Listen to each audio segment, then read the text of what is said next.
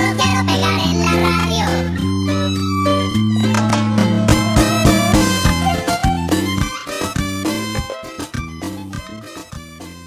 Hola chicas y chicos, ¿cómo están? Bienvenido nuevamente al proyecto Dominación, Aculturación y Resistencia, más conocido como el proyecto de pueblos originarios. Como verán, en el encuentro pasado trabajamos sobre la distribución de las tierras y el uso de mano de obra de pueblos originarios en los valles calchaquí durante el periodo colonial.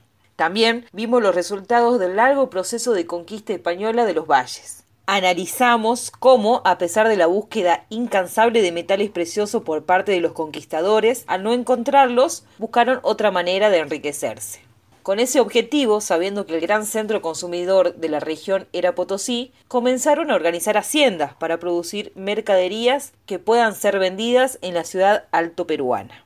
Para ello consiguieron mercedes de tierras del rey y se apropiaron de las mismas, desplazando a nuestros pueblos originarios hacia tierras marginales. Para conseguir mano de obra barata, solicitaron al rey indios en encomienda. Así, de esta manera, nuestros pueblos diaguitas vieron cómo se apropiaban de sus tierras y de su trabajo.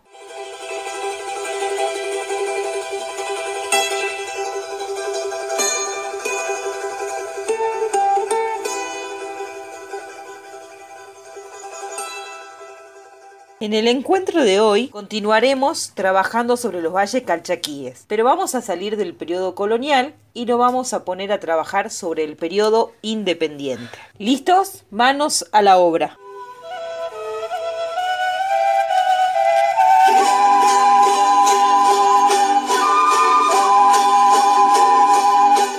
En el periodo inmediatamente anterior al estallido revolucionario de 1810, la situación de las haciendas de los valles calchaquíes estaba ligada a las necesidades de consumo del Potosí. La producción del maíz, trigo, cebada, pimiento, ají, aguardiente, lana, tejidos rústicos, entre otros, buscaba ser comercializada en este importante centro consumidor. Las haciendas fueron propiedad de los españoles durante gran parte del siglo XVII y XVIII. Sin embargo, ya cerca de 1810, la mayoría de esas tierras habían pasado a manos de los criollos, que eran descendientes de aquellos conquistadores. Algunos de estos nuevos propietarios heredaron las tierras, otros la compraron. Los criollos de los valles calchaquíes siguieron utilizando mano de obra indígena en sus haciendas, en algunos lugares sobrevivía la encomienda, aunque en otras zonas los criollos propietarios buscaron nuevo mecanismo para apropiarse de la mano de obra indígena.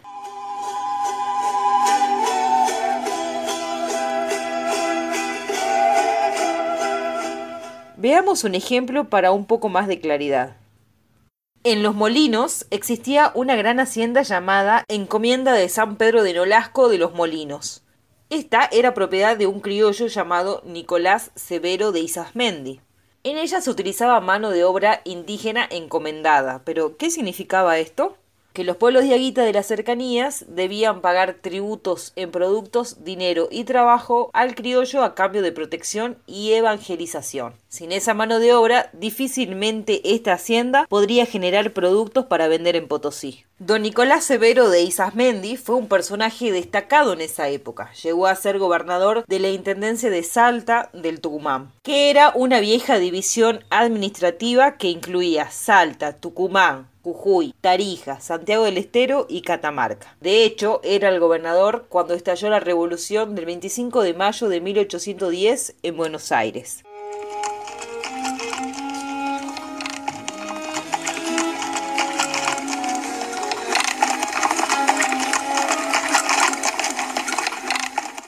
Las guerras de la independencia golpearon fuerte a los valles calchaquíes.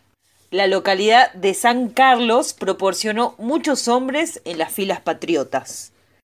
Y vamos a leer ahora un pequeño fragmento extraído de Reyes Gajardo Carlos en uno de sus apuntes históricos sobre San Carlos de los Valle Calchaquí de Salta, escrito en 1938. Y dice así: Por supuesto, allí están aquellos hombres hoy olvidados y que de una vez por todas merecen ser recordados en justos homenajes los comandantes Luis Borja Díaz, Manuel Ubaldo, José Remigio y Juan de Dios de Lea y Plaza y Bonifacio Ruiz de Llanos, que junto a sus falanges gaucho-ballistos contribuyeron no solo con su vida a la noble y legítima causa de la independencia nacional, sino también con la ayuda de dinero y otros efectos.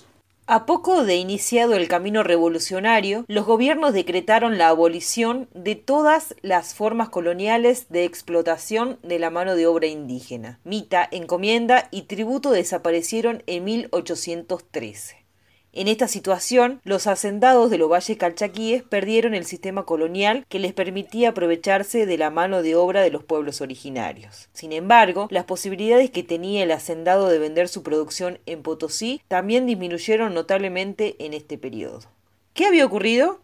El territorio del Alto Perú, donde se encontraba Potosí, se había mantenido como un baluarte realista hasta 1824, y las posibilidades de vender en este territorio enemigo habían disminuido mucho. No significaba que no haya habido comercio, pero se redujo bastante. Además, Potosí, como centro productor de plata, había perdido fuerza.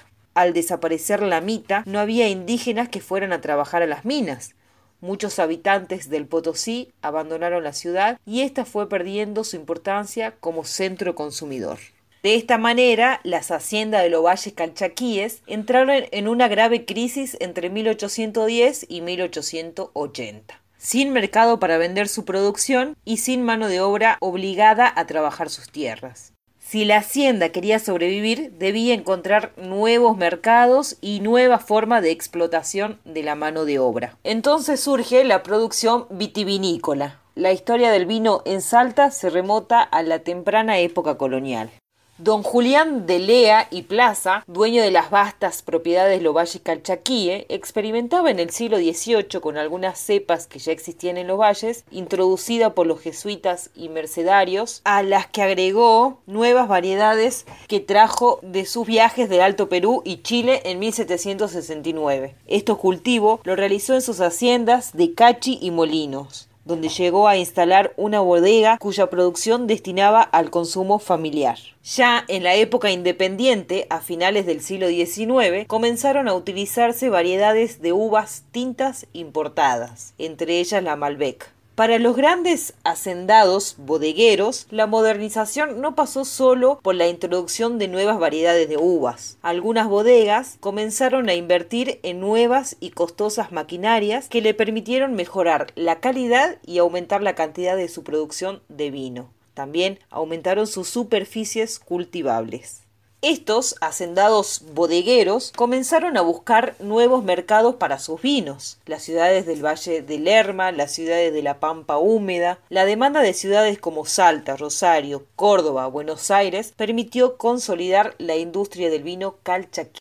En estas haciendas bodega comenzaron a contratar trabajadores asalariados. En otros casos, estos grandes hacendados bodegueros establecieron sistema de arriendo de sus tierras. Concedían parcelas a campesinos sin tierra que se convertía en arrendatario para que las cultivaran con viñedos y en esa época de cosecha debían entregar parte de su producción de uva al bodeguero. Junto a las grandes propiedades fueron apareciendo pequeños propietarios. Algunos campesinos originarios lograron acceder a la propiedad de la tierra fruto de su esfuerzo. En ella comenzaron a producir diversos frutos de la tierra para satisfacer sus necesidades y tratar de lograr un excedente o sobrante para poder comercializar en el mercado más cercano.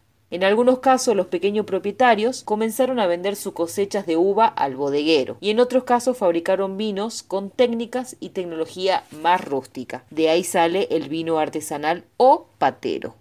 En la actualidad, los viñedos se extienden en la provincia por más de 2.500 hectáreas en los departamentos de Cafayate, San Carlos, Angastaco y Molinos. Bueno, bastante información de cómo pudieron sobrevivir los diaguitas encontrando nuevos mercados como la producción vitivinícola. Ahora les proponemos realizar estas actividades.